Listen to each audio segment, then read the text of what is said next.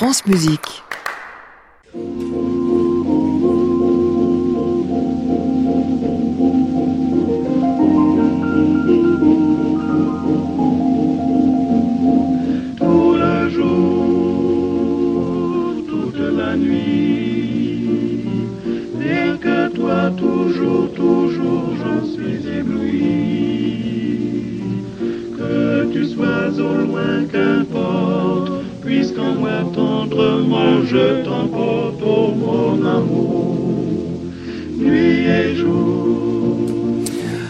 À tous et bienvenue dans le Classic Club sur France Musique, l'émission que vous suivez euh, tous les soirs jusqu'à la fin de cette semaine à 22h en direct depuis l'hôtel Bedford à Paris. Une voix, on n'en a qu'une, c'est ce que ne cessent de nous dire les chanteurs et les chanteuses. Dans le monde lyrique, on a une voix, on s'y adapte. C'est elle qui vous mène. Quand vous êtes soprano coloratour, vous chantez des voix de soprano coloratour. Quand vous êtes basse profonde, vous chantez les rôles de basse profonde et puis comme ça, tout est écrit. Enfin, c'était euh, ainsi jusqu'à l'apparition de Lucille Richardot il y a quelques années qui nous a montré qu'on pouvait être dans la voix à la fois un homme, une femme, un garçon, quelque chose, quelque chose qui n'est pas. Enfin bref, un truc incroyable. On parle avec elle, Lucille, jusqu'à 23h. Et puis en deuxième partie de programme, nous aurons Anne de Fornel qui nous causera, elle, de John Cage à l'occasion de la parution du livre qu'elle lui a consacré. Ensemble jusqu'à 23h, disais-je. Bienvenue à tous dans le Classic Club.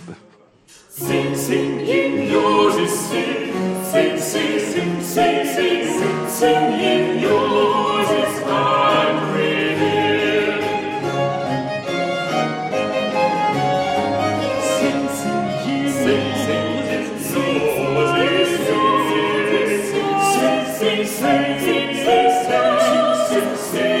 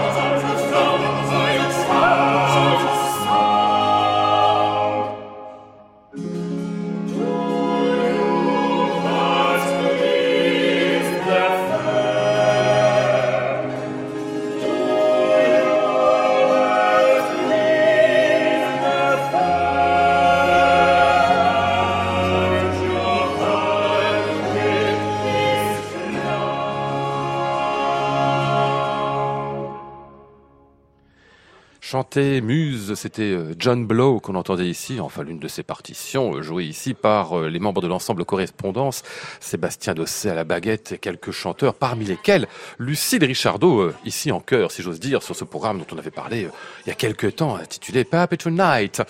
Bonsoir wonderful. Lucille. Yeah, wonderful accent.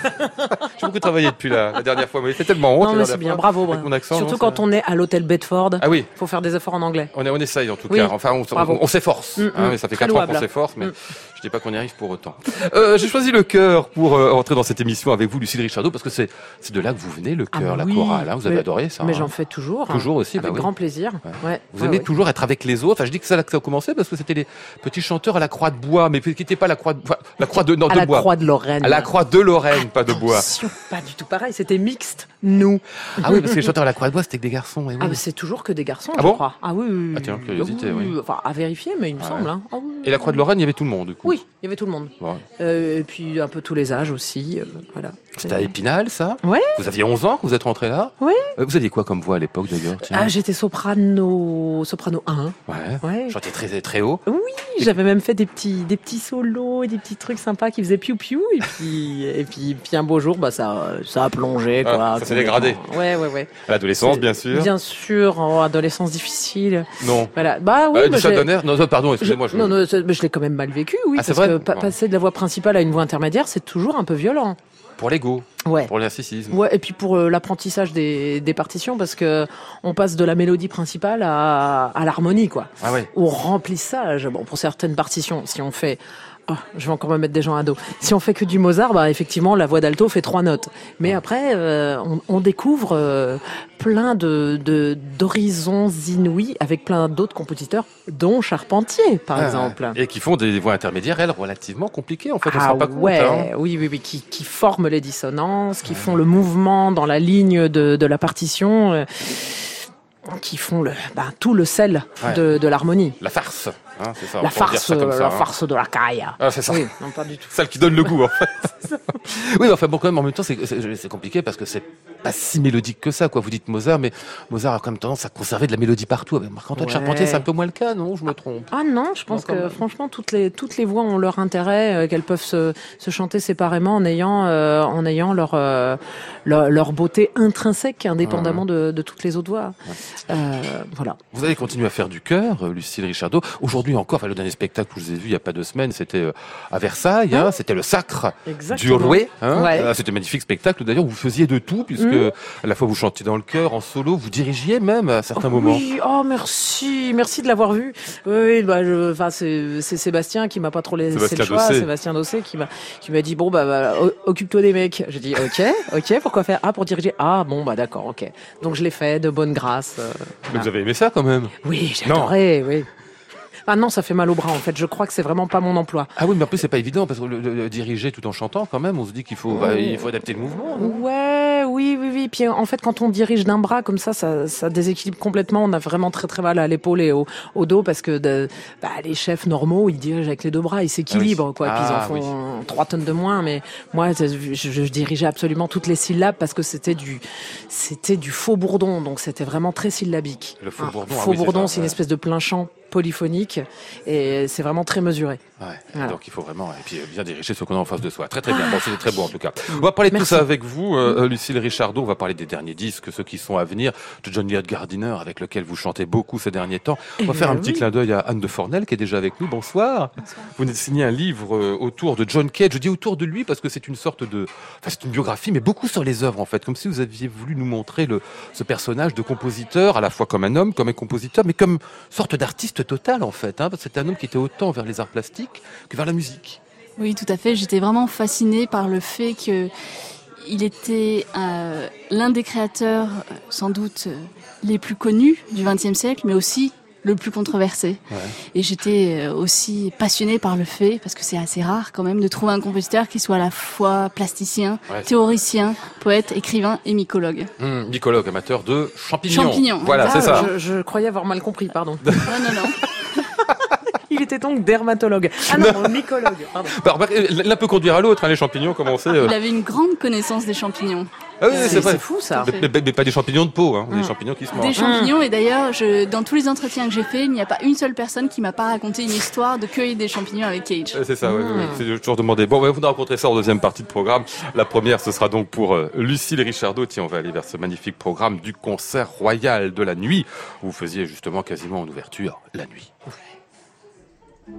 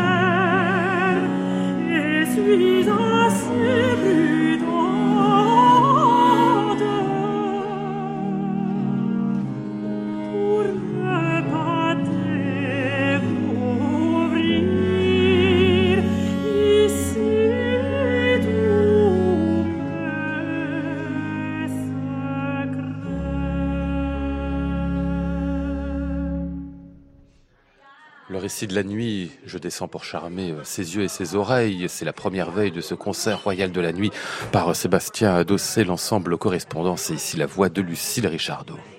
Classic Club, Lionel Esparza, France Musique.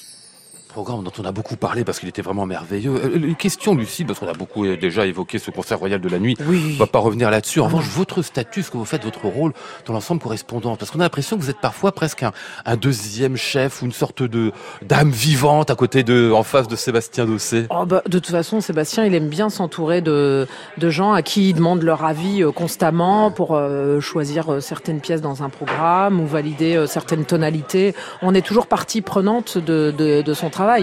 Euh, si on si on est parmi les fixes, que ce soit des chanteurs ou des instrumentistes, a fortiori les instrumentistes, parce que souvent les, notamment pour euh, toutes les danses qui ont été enregistrées pour le, le, le, le concert, le ballet royal de la nuit, ça a été fait en concertation avec euh, les, les deux violonistes principales euh, de l'époque, Alice Julien Laferrière et Béatrice Linon, qui ont donné, enfin, ils ont construit ensemble l'ornementation écrite pour que tout le pupitre de violon Ah oui. orne de la même façon. Ils ont, euh, ils se sont mis d'accord sur la longueur des archets. Ils ont fait euh, fabriquer, enfin. Je sais pas s'ils ont fait fabriquer les archets, mais en tout cas, ils sont approvisionnés en archets pour que tous les violonistes de l'orchestre aient les mêmes archets très Ah oui. courts pour faire des trucs très très très vifs.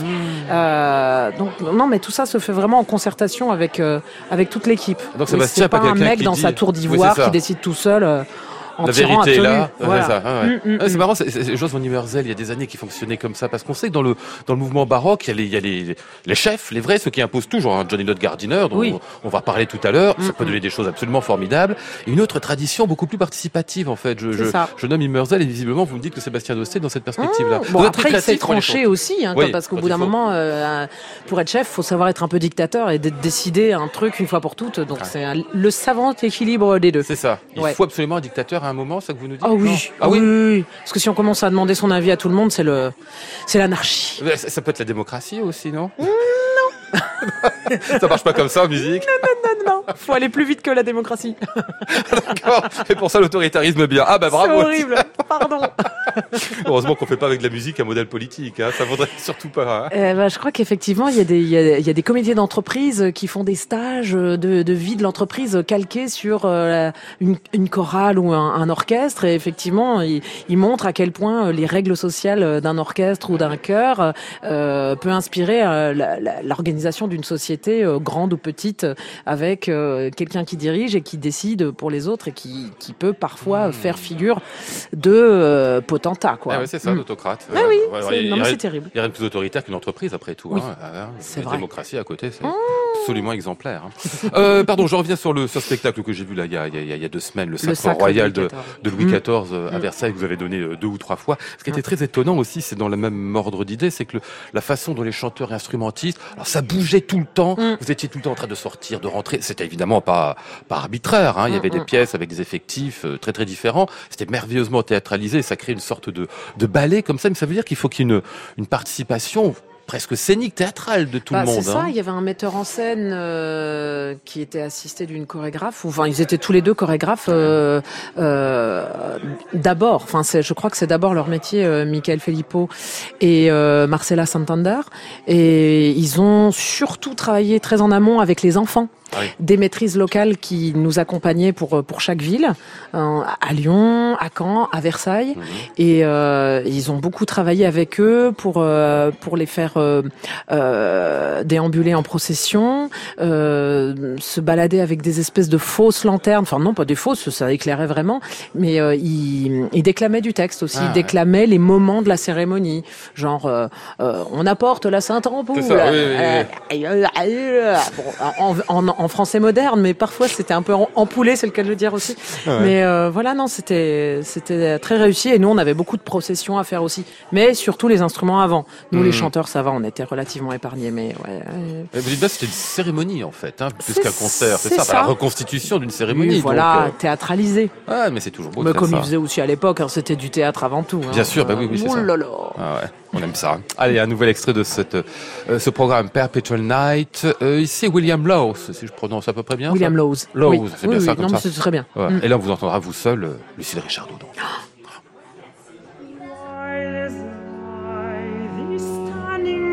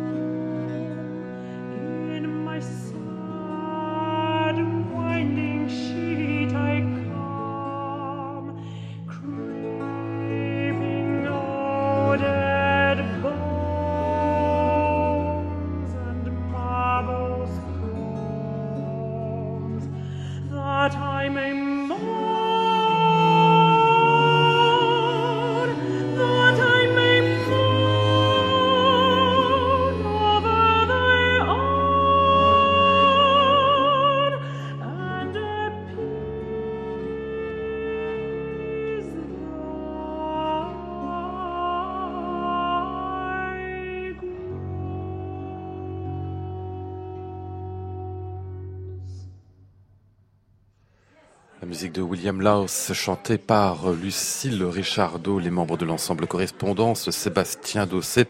C'est ce disque Harmonia Mundi paru il y a quelques mois sous le titre Perpetual Night, qui était votre premier récital discographique en propre. Lucille Richardot, une petite merveille, on en avait parlé euh, Oh ensemble.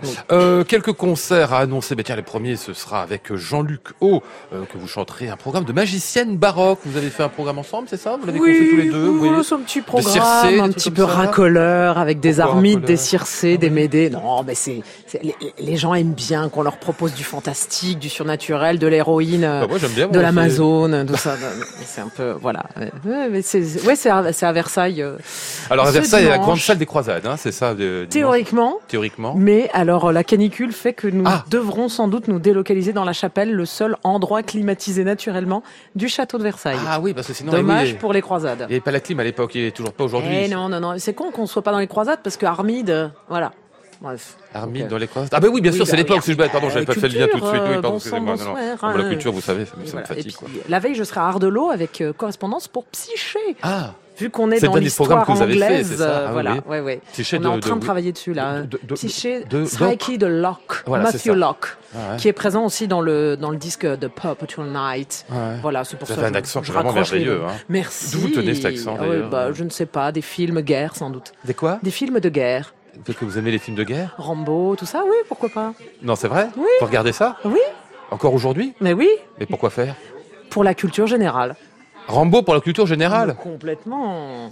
C'est hyper émouvant, Rambo. Surtout, enfin, le premier. Vous foutez de moi ou c'est Non, non, non, non, non. vous avez le droit, ceci étant, hein, de, mais... euh, de vétérans du Vietnam qui Oui. reviennent traumatisés et qui n'ont pas de, de Oui, c'est situation sociale Oui, dans les États-Unis euh, puritains bien pensants de- des Ah années non, 70. envisager sous 80. cet angle, oui, ah oui, non, non, c'est absolument Non, mais le premier alors, parce que par le la suite, premier, ça tenait on par est d'accord. même. Oui, non non, non, c'est euh, abject. Ah bah non, le premier, le premier dénonce une réalité sociale. Non, non, d'accord, c'est vrai. Parce que vous avez une conscience politique, c'est ça Ah oui, complètement. Non, non, mais, euh, non, mais j'ai l'impression.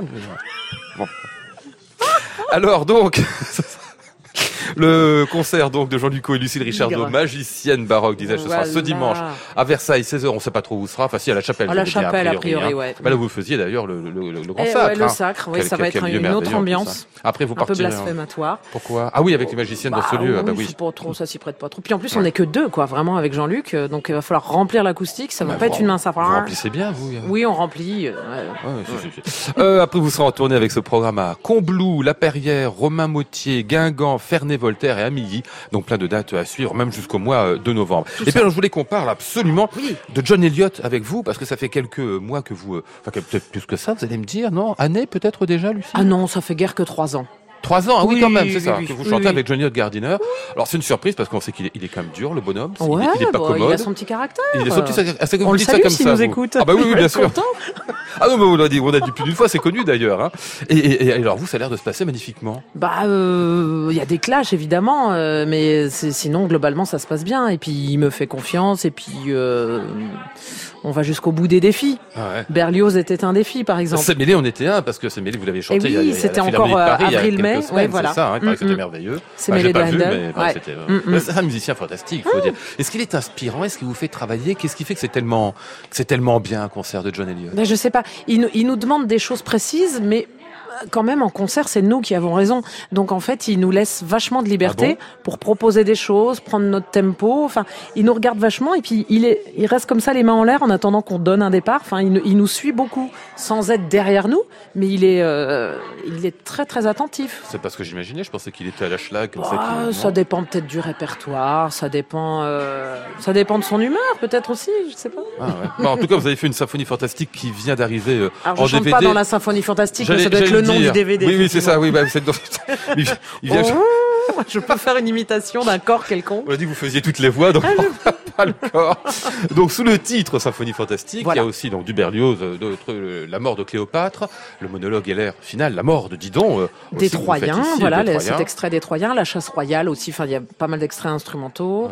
Je Ouais, l'ai pas ouais. regardé encore parce qu'il vient à peine d'arriver, je l'ai même Ah pas oui, déballé. oui, bah Oui, moi je l'ai pas, je l'ai pas vu non pas plus, donc euh, voilà. C'était où ça C'était à tout Versailles C'était à Versailles au mois d'octobre. euh, C'est dans la saison du de l'Opéra Royal et c'est très intéressant parce que ça a été filmé dans le décor historique historique euh, qui a été euh, installé, enfin créé pour euh, justement un concert de Berlioz euh, en 1800. J'ai peur de dire des bêtises. En je 1800 préfère 1800 pas dire euh, 1848 ou quelque chose comme ça, ou peut-être plus tard, ou Ah. plus tôt. Ah, je sais plus. Je préfère pas. euh, je préfère pas m'avancer. Voilà.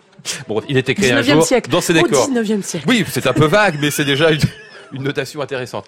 Euh, le DVD vient de paraître, je n'en sais rien encore, mais c'est Johnny Hot Gardiner, ça peut être que bien. Voilà. Avec Lucille Richardot, encore mieux. Alors ça, en revanche, je l'ai écouté, euh, ça date de, de, de pas très longtemps non plus, il y a quelques mois. Ce retour d'Ulysse Oui. de Claudio Monteverdi, Ouais, ouais, vous faites qui était Pénélope. sorti euh, fin septembre, Oh non, oui, un octobre. truc comme ça. à peine, 2018, ouais, Mm, et mm. qui, est aussi superbe. On écoute ici les, les, le, le final. Vous êtes en duo avec Furiosa Nassi. Furiosa Nadi.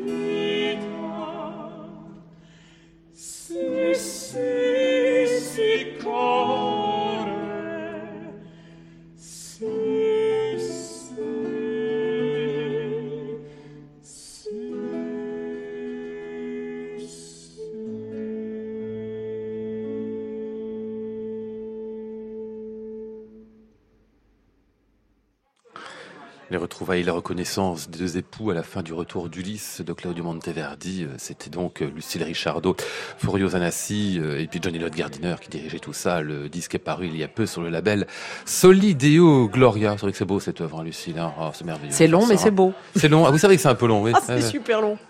Pardon. Dites pas qu'on s'embête en le faisant quand même, Ah non non, Ah, on s'embête pas en le regardant en tout cas. non. Puis le disque est très beau. Donc je dis Solideo. Gloria, c'est l'un des derniers de John Elliott euh, Gardiner et puis euh, euh, pour la la collection de Versailles bien sûr pour ce disque Berlioz qui vient de paraître aussi. Alors une dernière chose que vous me disiez il y a un instant, Lucie, vous allez faire le chant de la terre dans quelques jours. Oh c'est oui, merveilleux ça. Dans quelques jours, dans trois semaines. Ouais. Oui, ouais, ouais, ouais. 14 de Mahler. juillet, c'est ça 14 juillet, c'est la fête. Vous l'avez déjà fait ou c'est Et jamais, jamais ça va être un peu l'é- l'épreuve du feu, Et ce sera- d'artifice. Ah, ce sera bonne blague. Voilà. Je vais essuyer les plâtres. Euh, non, feu d'artifice pour le chant de la terre, pardon, mais c'est non, pas vrai. le genre. Hein. Ouais, non. parce que c'est quand Non. même euh, c'est plombé, hein. Ouais. Oh non, il y a des il y a des trucs très sympas, mais malheureusement, c'est pas moi qui les chante. Oui, c'est ça. Oui, c'est le ténor. Oui, oui. Yves Vous- Salins. D'accord. Voilà. Et vous, c'est vous, c'est la, la pchide. Oui, moi c'est le demi-heure de lapchit, déprime euh, le, truc qui dure une demi-heure à la fin, ouais. Mais qui est sublime. Enfin, Mais, bien sûr, on on, est pleure, d'accord. quoi. Ouais, ouais. Ah, vous savez pas encore si vous pleurez parce que vous l'avez pas fait. Je, pense que je vais pas pleurer, je pleure jamais moi. Pourquoi vous pleurez pas? Bah, je suis Vous concentré sur ce que j'ai à chanter. Ah, c'est vous- déjà tellement Vous technique. croyez insensible. Oui. Non, non, il, il vaut mieux être bien concentré sur son chant pour Ouais. faire pleurer les autres, plutôt. Ah, c'est ça. Ah, Ah bah oui. c'est plus classe quand même. Et vous savez Faut comment- pas voler l'émotion au public. Vous savez comment on fait pour faire pleurer les autres, du coup? Bah, je sais pas, on leur tire un poil quelque part. Oui, non, par le chant, je voulais Ah, dire. pardon. Pardon, on m'a servi un cocktail, euh, certes sans Non, alcool. sans alcool. Voilà. Sans Donc, alcool. euh, mais je, je sais plus- déjà plus ce que je dis. Ah ouais. Et comment on fait pour faire pleurer les euh, je- Euh, pas, on essaie de faire les choses bien, c'est tout. Non Ah oui, Euh, c'est tout, ouais. C'est tout simplement. En mode mineur, bien sûr. Bien sûr, oui, Bien oui, sûr. bien évidemment. Cliché. Et absolu. ce sera. Ce sera Ren Berdeliou qui dirigera ce concert. Je le signale parce que Ouais. c'est un chef formidable qui a Oui. fait des choses. des Hollandais qui dirige le Head. Collectif qui est belge, mais il, il doit y avoir des, des instrumentistes d'un peu partout en Europe qui jouent là-dedans. Le chant de la terre avec Lucille Richardot, ce sera donc le 14 juillet au Festival de Sainte. Classic Club, Lionel Esparza, France Musique. Anne de Fornel, j'ai déjà plus votre livre. Passez-moi votre livre parce qu'elle elle l'a elle l'a pris pour regarder ce qu'il y avait dedans, comme si elle ne le savait pas. Alors que moi, j'en sais rien. Évidemment, j'ai besoin du livre. John Cage, ça vient de paraître chez Fayard. Enfin, c'est paru il y a quelques semaines déjà. Euh, c'est un livre qui est consacré donc aux compositeurs, euh, euh, plasticiens, artistes général. Mais euh, avant de parler de lui, deux mots de vous, Anne, pour dire que vous n'êtes pas seulement musicologue, vous êtes au départ et avant tout peut-être euh, pianiste. Hein Tout à fait, Ah pianiste. ouais. Vous venez d'enregistrer un disque d'ailleurs. Oui, on vient d'enregistrer, il va paraître à la fin septembre avec le pianiste Jay Gottlieb. On a enregistré un disque qui va s'intituler Cage Meets Satie. Voilà, pour le, le label Parati. Et donc, on va présenter à la fois le Socrate qui a été arrangé par John Cage euh, d'Eric Satie et les Three Dances qu'on aura l'occasion d'entendre. Et une autre œuvre très méditative qui s'appelle Experiences Number One. Ah, c'est bien d'être à la fois musicien, musicologue. C'est bien de cumuler les deux. hein. Ah bah, c'est vachement pratique. Bravo.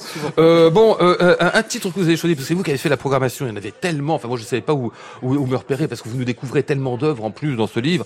Ici, un quartet pour quatuor de percussion, 1935, vu la date de, euh, de naissance de John Cage, 1912, il a 23 ans. C'est vrai qu'à cette époque-là, il écrit beaucoup, énormément pour les percussions, et il se rend compte qu'il y a quelque chose à faire là. Alors en fait, c'est sa première œuvre pour percussion. Ouais. Et c'est d'autant plus intéressant qu'en 1935, il est encore en train d'étudier avec Schoenberg. Et cette œuvre pourrait pas être plus loin des préoccupations de Schoenberg. Donc c'est une œuvre pour percussion et le choix des instruments à la discrétion des interprètes. Et surtout, elle est euh, conçue à partir de patterns rythmiques qui sont beaucoup plus proches, par exemple, d'ostinato pianissimo de Henry Carroll, qui était un, de ses professeurs. un de ses professeurs aussi avant. Nossa.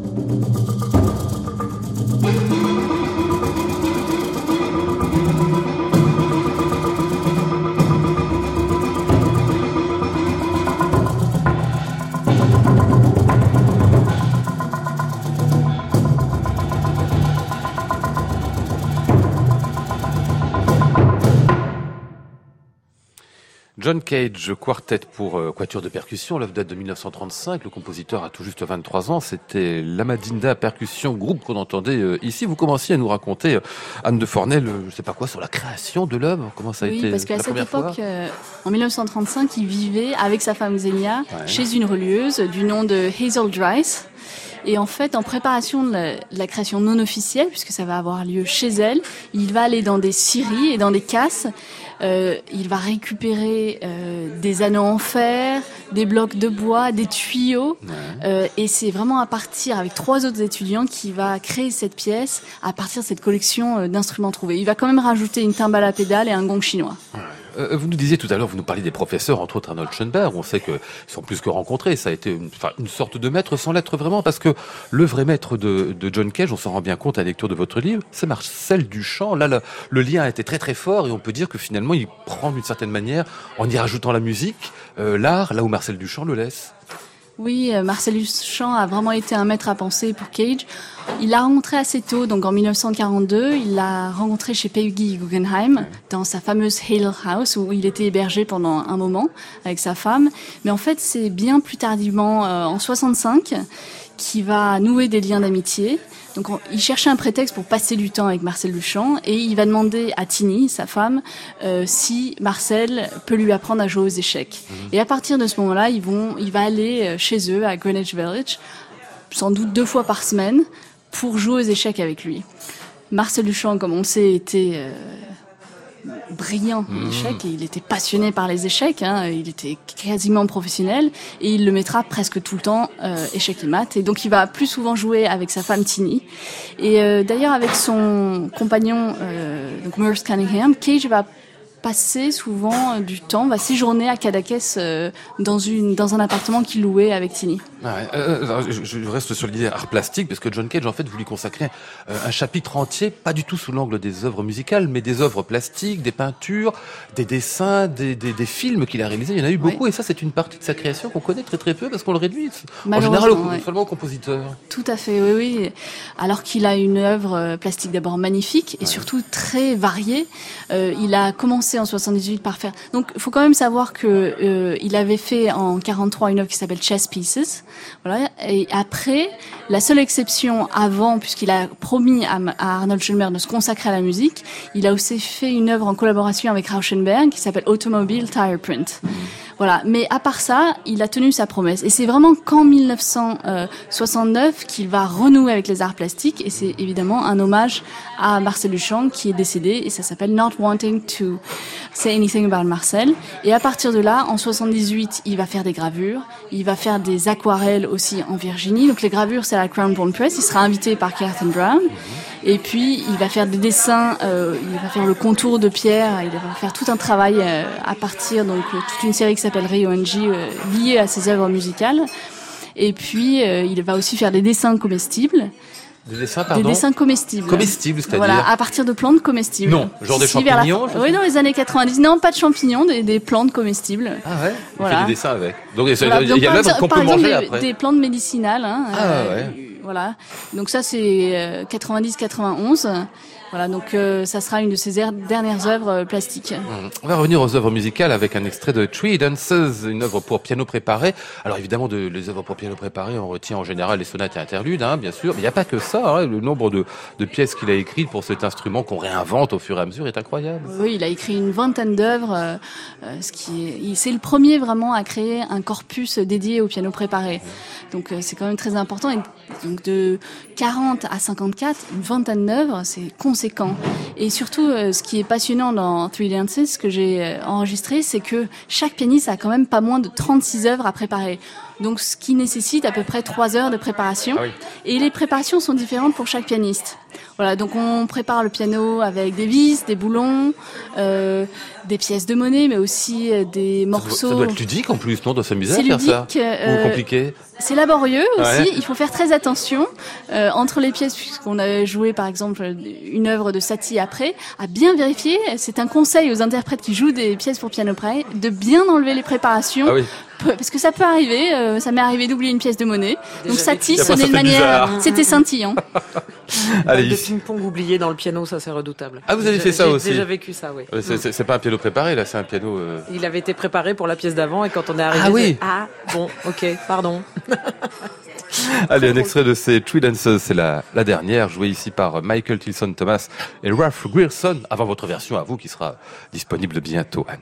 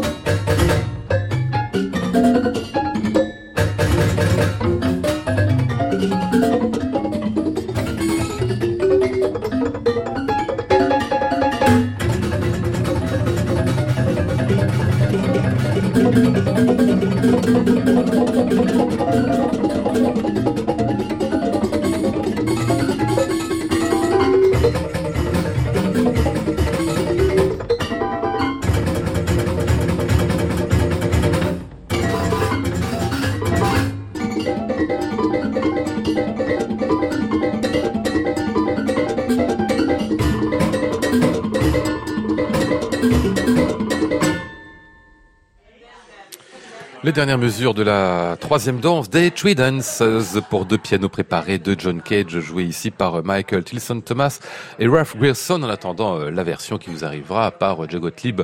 Et vous, euh, Anne, euh, ce sera bah, de très bientôt sur le label Parati. Je vous rappelle que nous parlons donc du dernier livre d'Anne de Fornel, paru chez Fayard, euh, John Cage. Alors j'en rebondis sur ce que vous nous avez raconté tout à l'heure. Vous nous parliez tout d'abord de la femme de John Cage, Zenia, et puis euh, de son compagnon, Merce Cunningham. Vous nous racontez, parce que vous ne passez pas le livre là-dessus, mais enfin la vie sexuelle, la vie sentimentale de John Cage, c'est un roman. Hein enfin c'est un roman, c'est libre en plus, ça c'est open. Hein un certain moment, en tout cas. oui, dans sa Mais, jeunesse. euh, dans sa jeunesse, mais il était très ouvert avec, euh, euh, très honnête avec sa femme Xenia, qui connaissait hein, ses aventures bisexuelles. Voilà, il- il- en dehors de partager un, un amour profond pour l'art, ils avaient une relation euh, vraiment honnête. Ah oui. Dans ce qui a été Ah, très très profonde en plus, très très, profonde, réel, hein, vraiment. Oui, tout à fait. Puis elle-même était artiste, donc euh, il y avait une vraie connexion entre. Il y avait un vrai respect mutuel. Voilà, mais. Ce qui est sûr que ça a été très difficile hein, pour les deux d'ailleurs, puisque en 38, Cage a fait la connaissance du danseur et chorégraphe, futur chorégraphe Bruce Cunningham, dont il va tomber euh, éperdument amoureux. Et euh, il va quitter Xenia, puisqu'il va choisir euh, le chorégraphe. euh, voilà, et Xenia va divorcer en 1946. Alors je reviens sur le personnage aussi, John Cage. Il est passionnant parce qu'on on sent quelqu'un qui est toujours curieux, ouvert sur tout. Il, il a pas de limite en fait. Il ne voit pas pourquoi on s'interdirait de faire quelque chose. Il est toujours dans la discussion. Si on a l'impression qu'il parle avec les gens, des discussions hein, ininterrompues sur l'art, que ce soit avec Boulez d'un côté, avec Morton Feldman, même si après on se fâche, on se fâche après avoir passé des nuits, des jours, des semaines à discuter musique, art et autre chose. Oui, il a sans doute hérité euh, du caractère euh, euh, persévérant et inventif de son père de ce côté-là, puisque son père était un ingénieur électricien qui a déposé pas moins de 800 brevets, et il était très proche de son père. Voilà, donc euh, ce côté inventif, euh, c'est ce que j'ai essayé de montrer dans le livre, c'est vraiment ce qui caractérise Cage. On le voit dans, dans les types de notation qu'il a pu euh, inventer, dans sa calligraphie, euh, ne serait-ce que pour euh, créer un corpus pour piano préparé, pour la percussion. Hein, pour- à l'époque, c'était très novateur. On est dans les années 30, 40. Donc euh, c'est vrai que ce côté créatif euh, et imaginatif le caractérise bien. La musique non subjective, racontez-vous. Enfin, c'est c'est lui qui dit ça. hein. Il veut faire une musique, et ça commence très très tôt, non subjective, c'est-à-dire où la personne n'entourait finalement très très peu, d'où du coup le recours au hasard, qui est la chose la plus objective qu'on puisse imaginer pour écrire de la musique. Oui, en fait, ça a commencé dès 1943 euh, avec la création de The Night, qui est une œuvre pour piano préparé. Et euh, il voulait absolument, à partir de là, éviter euh, d'investir ses intentions personnelles. Voilà, puisqu'il avait senti que euh, donc euh, la création avait reçu des réactions très négatives, alors que lui-même essayait de communiquer euh, toute la terreur quand l'amour devient malheureux. Et donc suite à ça, il va décider d'arrêter de composer avant de trouver un meilleur moyen que de communiquer. Et il va le trouver en 51 euh, en choisissant de composer à partir des opérations du hasard du hiking, à partir du Book of Changes, mais il va mettre de côté le côté divinatoire Ah oui, du hiking. Il y a Voilà. Juste le hasard, en fait. euh, Exactement. permet d'écrire. Euh, une pièce qu'on va écouter que vous avez choisie euh, encore, Anne, Quatuor à cordes en quatre parties. Quad Libet, alors qui est drôle parce que ça sonne, euh, si on écoute comme ça l'aveugle, on se dit jamais, jamais c'est du John Cage, quoi. Ça sonne presque comme de la musique de la Renaissance, d'une certaine manière. Oui, c'est c'est une œuvre enfin, que je trouve euh, magnifique. Il y a une sorte de, il y a une beauté austère qui fait penser à des pièces euh, d'Eric Satie hein, euh, qu'il affectionnait, et puis si- surtout à des musiques médiévales, exactement ce que vous venez de dire. Je pense à cause de l'emploi du non vibrato, et surtout il a demandé euh, d'avoir un très peu euh, de poids euh, aux instrumentistes sur leur archer. Donc je pense que c'est cette sonorité là très étrange hein, qui fait euh, penser aux musiques médiévales.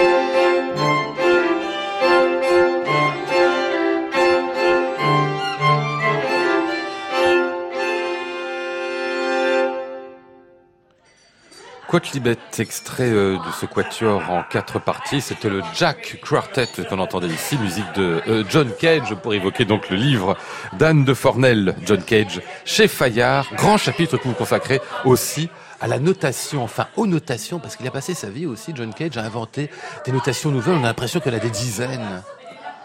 Oui, alors il y, en a cinq principales. C'est vrai qu'au début, j'avais l'impression qu'il y avait que que c'était des notations très disparates. Et j'ai mis à peu près deux, trois ans à les trier, à trier les manuscrits et de me rendre compte qu'en fait, il y avait une vraie cohérence puisqu'il y avait des œuvres en notation, euh, ce que j'appelle notation conventionnelle et structurée. Il y a des œuvres graphiques hein, qu'on connaît, comme euh, par exemple Aria. Et puis il y a des notations hybrides, hein, par exemple dans les songbooks. Et puis euh, des notations textuelles. Donc là, il y a vraiment que du texte. La partition, c'est du texte. Euh, on pense par exemple à speech. Et puis enfin, euh, notation à fourchette temporelle. Donc là, c'est vraiment, par exemple, c'est Number Pieces qu'il a composé à la fin de sa vie. Euh, il est passionnant comme que compositeur et comme figure, hein, Lucille Richardot, c'est intéressant d'entendre parler quelqu'un qui est tellement ouvert. En plus, vous avez chanté du, du John Cage, vous? Je sais pas s'il a écrit grand chose pour la voix. Ah si, si, oui, Ah, oui, les Ah bah, j'ai pas eu sandbox, l'opportunité. Aria. Moi, je connaissais que 4 minutes 33. A Flower, Et la pièce la plus facile de toute l'histoire. Ah oui, il des que très je peux moi-même jouer. C'est des pièces d'ailleurs, pardon, les pièces euh, pour voix d'ailleurs. Quels sont les types de textes? Il les écrit lui-même, il les invente. C'est des poèmes, il y a un peu de tout, non? Alors, euh, il utilisait, par exemple, il a utilisé des poèmes de Gertrude Stein. Ouais. Euh, dans les songbooks, c'est très varié. Hein. Ça peut être euh, des textes. Il y a énormément de textes d'Éric Satie et de Marcel Duchamp et de euh, Henry David Thoreau. Mhm. Le philosophe américain. Le philosophe. Ouais, il avait quelques figures, quelques fixations comme ça. Faut, vous Ah le oui. dites bien. Et Joyce, on est- Joyce. Joyce Voilà. aussi, ouais. Qui est central, hein, vraiment. En plus, il le, il le reprend à certains moments, j'ai l'impression. Enfin, il dérive depuis certaines de ses pièces. Oui, dans Cheap Imitation, et il va euh, euh, faire ce qu'on appelle une technique de, de soustraction et il va créer cette œuvre de cette manière-là. Mmh. Voilà, mais c'est vrai que toute sa vie, il a, il a affectionné et surtout euh, eu un grand respect pour l'œuvre de Satie. Il collectionnait ses manuscrits. Il faut savoir Ah que oui. quand il est venu euh, à Paris en 1949, il a été euh, rendre visite à Henri Sauguet. C'est là où il a découvert les vexations. D'accord. Et puis c'est là qu'il a rencontré Boulez aussi, je crois, non 40... Ah, c'est peut-être pas tout à fait à ce moment-là. hein. Si, si, tout à Si, fait. oui, ça, oui, hein, exactement. Et donc, Amitié il- orageuse, on va dire. Enfin, que c'est mal terminé. Alors au début, ils étaient très proches. Hein. Ils étaient. Euh, on, trouve dans une lettre, par exemple, que Cage explique à ses parents que nous sommes tous deux fous de nos musiques respectives. Hein. Euh, mais il avait du mal avec les expressions argotiques euh, Cage. Hein. Il avait du mal parfois à comprendre Boulez. Il parlait très bien français par ailleurs. Et puis surtout, euh, voilà, il, il admire beaucoup à cette époque euh, la musique de Pierre Boulez. Mhm. L'orage viendra plutôt au début des années 50 quand il commence à utiliser le hiking. Et de Boulez, en fait, ne à supporte fait. pas l'idée du hasard de cette manière-là dans une, dans une œuvre musicale. Euh, dernière pièce avec laquelle on va refermer cette émission très rapide. HPSCHD sont en fait les consoles de Harpsichord, le clavecin. Hein. Voilà. Tout simplement. hein. En deux mots, euh, Anne, Ouais. sur cette pièce Donc c'est un gigantesque événement multimédia. hein. Voilà, donc ça a été conçu de 67 à 69 euh, en collaboration avec euh, les Jaren Healer. Et donc c'est une pièce pour 1 à 7 clavecins amplifiés et 1 à 52 bandes amplifiées. Voilà, et donc ça a été créé quand même devant 7000 personnes dans un- une immense arène. euh, et ça a duré, la création a duré 4 heures et demie.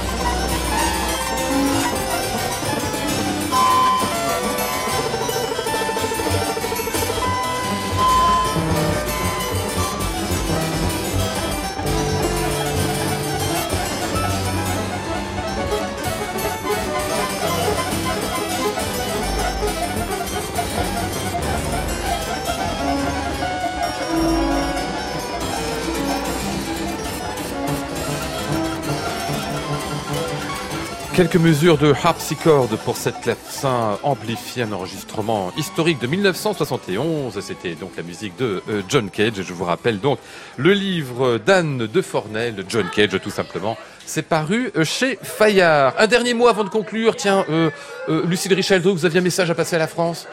Hydratez-vous Ah, voilà, c'est ça. Ce qu'elle veut faire maintenant, Bedford, bien évidemment. Merci à toutes les deux. Merci beaucoup.